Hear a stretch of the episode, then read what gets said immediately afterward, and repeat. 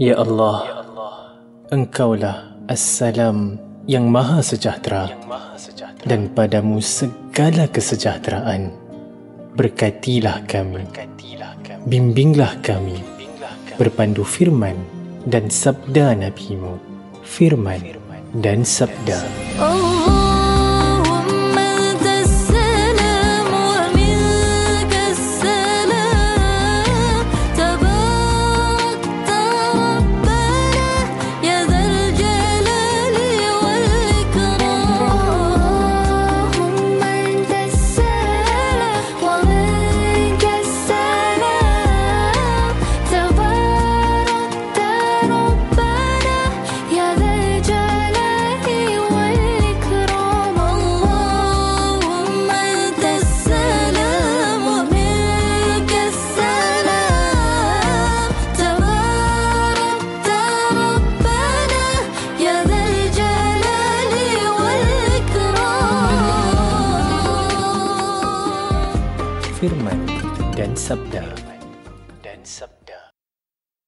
Ya Allah ampunilah dosa-dosa kami. Bebaskanlah kami dari kegelapan kepada cahaya. Jauhilah diri kami dari hinaan zahir dan batin. Limpahkanlah kepada kami keberkatan dunia dan akhirat. Bantulah kami mengikut sunnah rasulmu dan mentaati kalammu. Dan tunjukkanlah kami jalan-jalan menuju ke syurgamu, Ya Allah. Assalamualaikum warahmatullahi wabarakatuh. Para pendengar yang dirahmati Allah sekalian, bertemu sekali lagi dalam rancangan Firman dan Sabda di ruang udara warna 942 bersama saya penerbit Razak Rahim. Pendengar yang dihormati sekalian, pada pagi yang berbahagia ini, sama-sama kita mendengar bacaan ayat-ayat suci Al-Quranul Karim surah Al-An'am dari ayat 152 hingga 157 oleh Qari Ustaz Muhammad Zulfadli Abdul Razak Al-Hafiz. أعوذ بالله من الشيطان الرجيم ولا تقربوا مال اليتيم الا بالتي هي احسن حتى يبلغ اشده واوفوا الكيل والميزان بالقسط لا نكلف نفسا الا وسعها واذا قلتم فاعدلوا ولو كان ذا قربى وبعهد الله اوفوا ذلكم وصاكم به لعلكم تذكرون وان هذا صراطي مستقيما فاتبعوه ولا تتبعوا السبل فتفرق بكم عن سبيله ذلكم وصاكم به لعلكم تتقون ثم آتينا موسى الكتاب تماما على الذي أحسن وتفصيلا لكل شيء وهدى ورحمة. لعلهم بلقاء ربهم يؤمنون. وهذا كتاب أنزلناه مبارك فاتبعوه واتقوا لعلكم ترحمون. أن تقولوا إنما أنزل الكتاب على طائفتين من قبلنا وإن كنا عن دراستهم لغافلين أو تقولوا لو أنا أنزل علينا الكتاب لكنا أهدى منهم فقد جاءكم بينة من ربكم وهدى ورحمة فمن أظلم ممن كذب بآيات الله وصدف عنها سنجزي الذين يصدفون عن آياتنا سوء العذاب بما كانوا يصدفون. صدق الله العظيم Demikian tadi bacaan ayat-ayat suci Al-Quranul Karim surah Al-An'am dari ayat 152 hingga 157 oleh Qari Ustaz Muhammad Zulfadli Abdul Razak Al-Hafiz. Pendengar yang dirahmati Allah sekalian, dosa ke atas mereka yang mengambil harta anak yatim. Janganlah sampai kita menganiaya mereka kerana itu merupakan perbuatan zalim ke atas hak manusia lain. Ikuti sketsa ringkas dan penjelasan oleh yang berbahagia Ustaz Harun Hassan Akhtar mengenai anak yatim. Abang, kesianlah saya tengok si Ahmad tu. Kecil-kecil lagi dah kena hidup tanpa ayah. Dia belum lahir lagi ayah dia dah meninggal. Saya kesian betul lah tengok dia. Dia membesar nanti tanpa kasih sayang seorang ayah. Saya kesianlah dengan dia. Lusa kita tengok dia lagi boleh bang? Boleh eh? Assalamualaikum warahmatullahi wabarakatuh. Muslimin dan muslimat yang dirahmati Allah, kami mendoakan agar anda senantiasa sihat walafiat dan mudah-mudahan anda sekeluarga senantiasa dalam perlindungan Allah Subhanahu wa taala dan senantiasa menerima rahmat dan ganjaran daripada Allah Subhanahu wa taala. Amin amin amin ya rabbal alamin. Baik muslimin dan muslimat yang dirahmati Allah minggu ini, kita beralih pada satu tajuk yang amat menarik iaitu tentang anak yatim. Muslimin dan muslimat yang dirahmati Allah, kita selalu dengar perkataan ini dilafazkan tapi adakah kita tahu artinya dari segi bahasa dan syarak? Istilahnya ada dua jenis, satu untuk manusia dan satu untuk binatang pula. Muslimin dan muslimat yang dirahmati Allah, kata yatim untuk manusia ialah apabila seorang itu kematian ayah dan mestilah ia pada usia sebelum balir.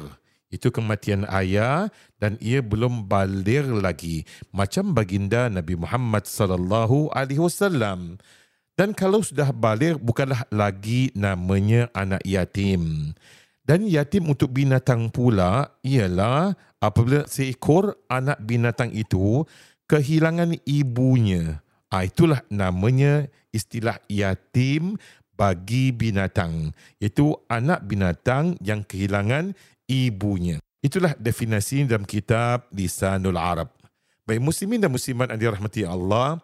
Dan orang kita pula ada banyak buat tambahan. Itu kalau kehilangan ibu dan ayah budak itu akan digelar sebagai anak yatim piatu pula. Masya Allah.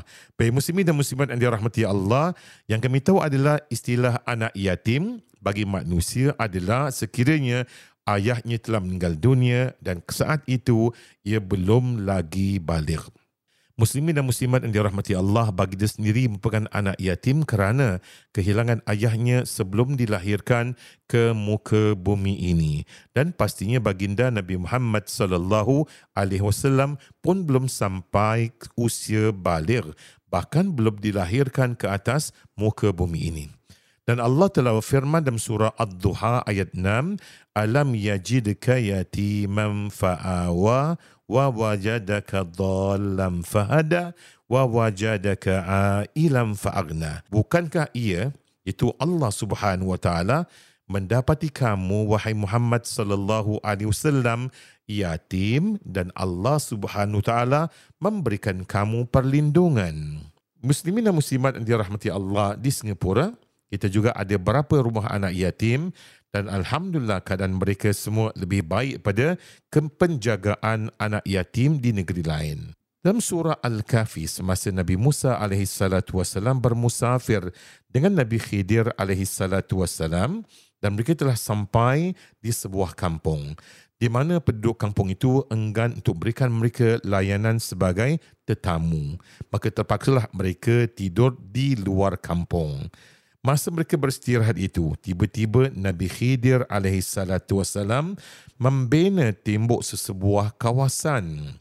Maka Nabi Musa alaihi salatu wasalam yang masih marah dengan sikap orang kampung tersebut yang tidak memberikan mereka peluang bermalam di dalam kampung sebaliknya disuruh tinggal di luar kampung dan Nabi Khidir AS kononnya cuba melakukan suatu kebaikan untuk mereka dengan membuat dinding ataupun timbuk pada sebidang tanah Lalu Nabi Musa AS pun menegur Nabi Khidir AS.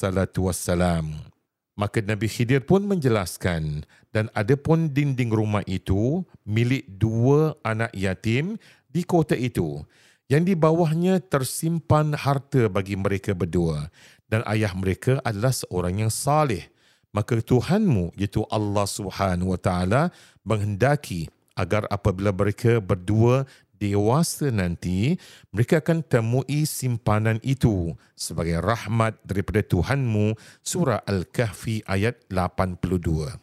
Muslimin dan muslimat yang dirahmati Allah inilah satu cara untuk menjaga amanah milik anak yatim agar tanah tadi tidak diambil oleh si jiran. Oleh itu dibinakan pembatas demi menjaga tanah tersebut yang kelak akan dimiliki mereka berdua sekiranya mereka suatu nanti telah menjadi dewasa. Muslimin dan muslimat yang dirahmati Allah, ketika baginda sallallahu alaihi wasallam berusia 6 tahun, bonda baginda sallallahu alaihi wasallam pun wafat dan baginda dipelihara oleh datuk baginda dan paman baginda sallallahu alaihi wasallam. Dan memang bukan mudah untuk menjadi seorang anak yatim pada saat itu ketika baginda sallallahu alaihi wasallam berusia 8 hari gitu Abdul Muttalib datuk baginda sallallahu alaihi wasallam mencarikan orang untuk menyusukan baginda sallallahu alaihi wasallam. Namun tiada orang yang sudi kerana baginda sallallahu alaihi wasallam adalah anak yatim dan berasal pada keluarga yang miskin pula dan mujur Allah Subhanahu Wa Taala menggerakkan hati Halimah Sa'diyah untuk sanggup menyusukan baginda sallallahu alaihi wasallam selama dua tahun dan dijaganya baginda sallallahu alaihi wasallam sampai baginda berusia enam tahun kemudian dikembalikan pada ibunda baginda sallallahu alaihi wasallam iaitu Aminah binti Wahab. Muslimin dan muslimat yang dirahmati Allah, anak yatim yang berharta mungkin lebih baik nasibnya kerana ada orang yang nak menjaga mereka. Namun pastikan hartanya tidak disalahgunakan hingga merugikan anak yatim tersebut. Bagi mereka yang berkhianat terhadap harta anak yatim itu, siksaan amat pedih menantinya. Seperti firman Allah Subhanahu wa taala, sesungguhnya orang-orang yang memakan harta anak yatim secara zalim mereka itu akan menelan api dalam perutnya dan mereka akan bakal masuk ke dalam api neraka yang menyala-nyala. Surah An-Nisa ayat 10. Na'udzubillah min dhalik. Muslimin dan muslimat yang dirahmati Allah pada ayat seterusnya baginda diperingatkan oleh Allah Subhanahu wa taala dengan firman dan bahawa yang kami perintahkan ini adalah jalan yang benar Berarti baginda sallallahu alaihi wasallam diperintahkan oleh Allah Subhanahu wa taala untuk mengajar yang benar sahaja.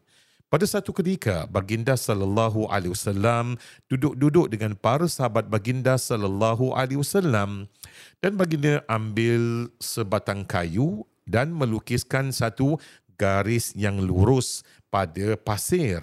Kemudian baginda sallallahu alaihi wasallam berkata, inilah jalanku yang lurus. Dan baginda pun mulalah melukis gambar-gambar sampingan atau garis-garis sampingan. Sambil baginda sallallahu alaihi wasallam memperingatkan para sahabat jangan ikut-ikut jalan yang sesat ini yang samping kerana mereka akan pasti disesatkan nanti. Muslimin dan muslimat yang dirahmati Allah, Nabi telah memperingatkan bahawa umat baginda satu hari nanti akan terbagi kepada 73 golongan. Sabda baginda sallallahu alaihi wasallam, kaum Yahudi telah terpecah kepada 71 golongan. Manakala umat Nasrani akan terpecah kepada 72 golongan dan malangnya umat Nabi Muhammad sallallahu alaihi wasallam yang merupakan umat terbesar dan umat terbaik akan terpecah pula kepada 73 golongan. Muslimin dan muslimat yang dirahmati Allah, baginda menyambung 72 golongan akan masuk neraka Allah Subhanahu wa taala manakala hanya satu golongan saja yang bakal masuk syurga Allah Subhanahu wa taala. Dan saat baginda ditanya, siapakah mereka? Baginda menjawab mereka adalah Al-Jamaah. Dan Al-Jamaah berarti adalah mereka-mereka yang kembali kepada kebenaran Al-Quran dan sunnat Nabi Muhammad sallallahu alaihi wasallam seperti mana yang pernah ditunjukkan oleh baginda dan para sahabat pada zaman mereka.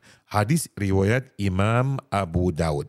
Muslimin dan muslimat yang dirahmati Allah pada ayat seterusnya Allah Subhanahu taala telah berfirman kemudian kami telah memberikan al-kitab pada Musa untuk menyempurnakan nikmat kami pada orang-orang yang berbuat kebaikan dan untuk menjelaskan segala sesuatu dan sebagai petunjuk dan rahmat agar mereka beriman pada Allah Subhanahu wa taala saat mereka menemui Allah Subhanahu wa taala.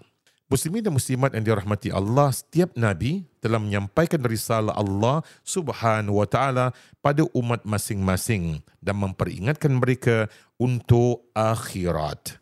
Insan akan dihisap di hadapan Allah Subhanahu wa taala Namun ada saja mereka-mereka yang bakal mendustakan kitab-kitab Allah dan ajaran para-para nabi yang diutus oleh Allah kepada mereka. Dan ini selalunya berlaku bila nabi mereka telah meninggal dunia dan kitab itu pula akan diambil oleh padri-padri dan rahib-rahib mereka dan mereka dengan sewenang-wenangnya mengubah ayat-ayat Allah Subhanahu wa taala dan tas berkata ini semuanya adalah daripada Allah Subhanahu wa taala sedangkan itu semua adalah hasil rekayasa mereka sendiri. Na'udzubillah min dzalik Muslimin dan muslimat yang dirahmati Allah, baginda sallallahu alaihi wasallam telah diperintahkan oleh Allah Subhanahu wa taala untuk buat satu pengisytiharan. Kata baginda sallallahu alaihi wasallam di dalam surah Al-Kahfi ayat 110, Allah bilang katakanlah wahai Muhammad, Sesungguhnya aku hanyalah seorang manusia seperti kamu. Diwahyukan kepadaku bahawa Tuhan kamu adalah Tuhan yang satu. Oleh itu, barang siapa yang percaya dan berharap akan bertemu dengan Tuhannya, naklah ia mengerjakan amal salih dan janganlah ia mempersekutukan sesiapa pun dalam amalannya. Artinya naklah amalan itu dilakukan ikhlas kerana Allah Subhanahu wa taala surah al-kahfi ayat 110 muslimin dan muslimat yang dirahmati Allah ada sebuah hadis yang berkata bahawa sungguhnya sekiranya manusia itu amalannya sedikit manusia itu amalan sedikit namun keturunannya tidak dapat membantu ia sekiranya amalannya tidak mencukupi untuk dipersembahkan kepada Allah Subhanahu wa taala Barang siapa yang amalannya tidak mencukupi, keturunannya tidak dapat membantu ia di hadapan Allah Subhanahu wa taala. Pernah baginda berkata pada Fatimah binti Rasulullah sallallahu alaihi wasallam, "Wahai Fatimah, minta daripada saya harta dunia. Apa saja yang kamu inginkan, minta." Namun baginda bilang, aku tidak dapat membantu kamu di hadapan Allah Subhanahu Wa Taala sekiranya kamu tidak membawa amalan kamu di sisi Allah Subhanahu Wa Taala. Berarti setiap insan yang mengamalkan kitab Allah dan sunat Nabi Muhammad sallallahu alaihi wasallam perlu membuat persiapan untuk berjumpa dengan Allah Subhanahu wa taala. Kita berdoa agar kita kekal taat pada hukum Allah dan sunat Nabi Muhammad sallallahu alaihi wasallam dan moga amalan kita senantiasa diterima oleh Allah Subhanahu wa taala. Muslimin dan muslimat yang dirahmati Allah. Ahli kitab sesungguhnya amat dengki dengan baginda sallallahu alaihi wasallam dan mencuba untuk memalukan baginda sallallahu alaihi wasallam dengan berkata bahawa kitab-kitab hanya diberikan oleh Allah Subhanahu wa taala kepada dua golongan sahaja. Itu Bani Israel dan orang-orang Nasrani. Mereka tidak yakin dan tidak percaya. Allah Subhanahu wa taala bakal memberikan pada baginda sallallahu alaihi wasallam seorang nabi keturunan Arab dengan satu kitab suci namanya Al-Quranul Karim. Bahkan mereka menafikan dan mempersendakan baginda sallallahu alaihi wasallam dan bagi mereka Al-Quran langsung tiada nilai di sisi Allah Subhanahu wa taala. Sedangkan baginda Nabi Muhammad sallallahu alaihi wasallam pernah berkata pada mereka, kata baginda pada orang-orang Yahudi di Madinah Al-Munawwarah, kata baginda, demi zat yang jiwa Muhammad dalam genggamannya. Jika Musa itu nabi yang diimani oleh Bani Israel yang telah dibekalkan dengan kitab Taurat. Kata baginda demi zat yang jiwa Muhammad dalam genggamannya jika Musa ada di antara kamu semua lalu kamu semua mengikutinya dan meninggalkanku nescaya kalian akan tersesat pada jalan yang lurus dan kalau sekiranya Musa wasalam masih hidup dan ia dapati kenabianku nescaya dia akan mengikutiku. Itulah kata baginda sallallahu alaihi wasallam. Beritahu pada mereka yang ingkar tentang kenabian baginda sallallahu alaihi wasallam dan kitab suci al-Quran Kata baginda pada mereka, kalau Musa masih hidup di kalangan kamu di zaman kenabian saya, pasti Nabi Musa alaihissalatu wasalam akan menuruti dan beriman pada Nabi Muhammad sallallahu alaihi wasallam. Muslimin dan muslimat yang dirahmati Allah dalam ayat 157. Puak Yahudi ketika berdalih, sekiranya Al-Quran diturunkan pada mereka, mereka mendakwa akan lebih beriman dan mendapat petunjuk pada umat Islam. Ini adalah kata mereka. Itulah sikap sombongnya mereka yang tidak terkawal. Sedangkan Allah Subhanahu Wa Taala telah menegaskan sudah diutuskan ramai nabi-nabi dan kitab-kitab pada mereka. Masya Allah, ya. Namun akhirnya nabi-nabi tersebut dibunuh oleh mereka dan didustakan ajaran kitab-kitab Allah Subhanahu wa taala. Bahkan mereka telah merubah sesuka hati mereka. Inilah mereka-mereka yang bakal disiksa kerana berpaling kepada hidayat Allah Subhanahu wa taala. Begitulah muslimin dan muslimat yang dirahmati Allah, gambaran kedegilan satu umat yang pernah bergelar umat terbaik, umat Bani Israel namun kini menjadi umat yang dikutuk oleh Allah Subhanahu wa taala kerana perbuatan dan kezaliman mereka sendiri. Moga-moga kita dipelihara oleh Allah Subhanahu wa taala selamanya agar kita bermanfaat daripada perkongsian ini, kita dijaga oleh Allah, dipelihara olehnya, kekal dengan Al-Quran dan petunjuk Nabi Muhammad sallallahu alaihi wasallam sehingga akhirnya kita dipanggil oleh Allah dalam keadaan beriman untuk dimasukkan ke dalam syurga Allah Subhanahu wa taala. Amin amin amin ya rabbal alamin.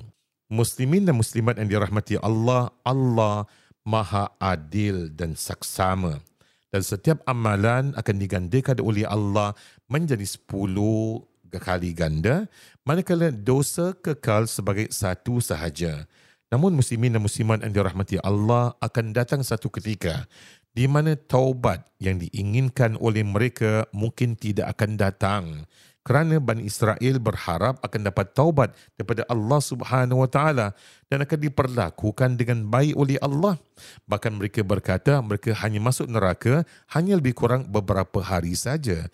Lepas tu akan dibebaskan. Manakala mereka yang bukan Bani Israel akan kekal dalam api neraka Allah Subhanahu Wa Taala. Namun muslimin dan muslimat yang dirahmati Allah, jangan tunggu pada saat akhir untuk bertobat pada Allah kerana ada berapa dosa dan ketika di mana taubat kita tidak akan diterima oleh Allah Subhanahu Wa Taala. Yang pertama adalah saat seorang insan itu syirik kepada Allah Subhanahu Wa Taala dan tidak sempat untuk bertaubat pada Allah Subhanahu Wa Taala. Kedua adalah riak dan takabur dengan amalan kita. Kerana orang yang teriak dan takabur amalannya akan dihapuskan oleh Allah Subhanahu Wa Taala. Dan ketiga, banyak menyakiti orang hingga pahala kita kelak dibagi-bagi pada mereka sebagai penebus dosa kita hingga kita akhirnya menjadi muflis atau bangkrut amalan. Dan terakhir adalah perasaan hasad dengki. Kena baginda dah berikan amaran jauhi hasad kerana ia memakan kebaikan seperti api memakan kayu api. Hadis riwayat Imam Abu Daud. Muslimin dan muslimat yang dirahmati Allah, marilah kita segera bertobat pada Allah Subhanahu wa taala seperti baginda bertobat seratus kali dalam sehari dengan menyebut astaghfirullah, astaghfirullah, astaghfirullah. Doa kami agar saya dan anda dan sekeluarga dapat bertobat secepat mungkin. Mudah-mudahan bila kita diwafatkan oleh Allah Subhanahu wa taala Allah telah mengampunkan dosa kita dan mudah-mudahan kita dapat syafaat baginda sallallahu alaihi wasallam dan layak untuk diberikan syurga idaman. Amin ya rabbal alamin. Moga-moga berikan manfaat pada semua termasuk pada diri saya. Kita sudahi dengan wabillahi taufik wal hidayah. Wassalamualaikum warahmatullahi wabarakatuh. Demikian tadi pencerahan oleh yang berbahagia Ustaz Harun Hasan Akhtar mengenai anak yatim dalam rancangan Firman dan Sabda terbitan saya Razak Rahim di ruang udara warna 942. Semoga kita telah meraih manfaat menerusi pencerahan itu tadi. Dengan ini, sekian rancangan Firman dan Sabda.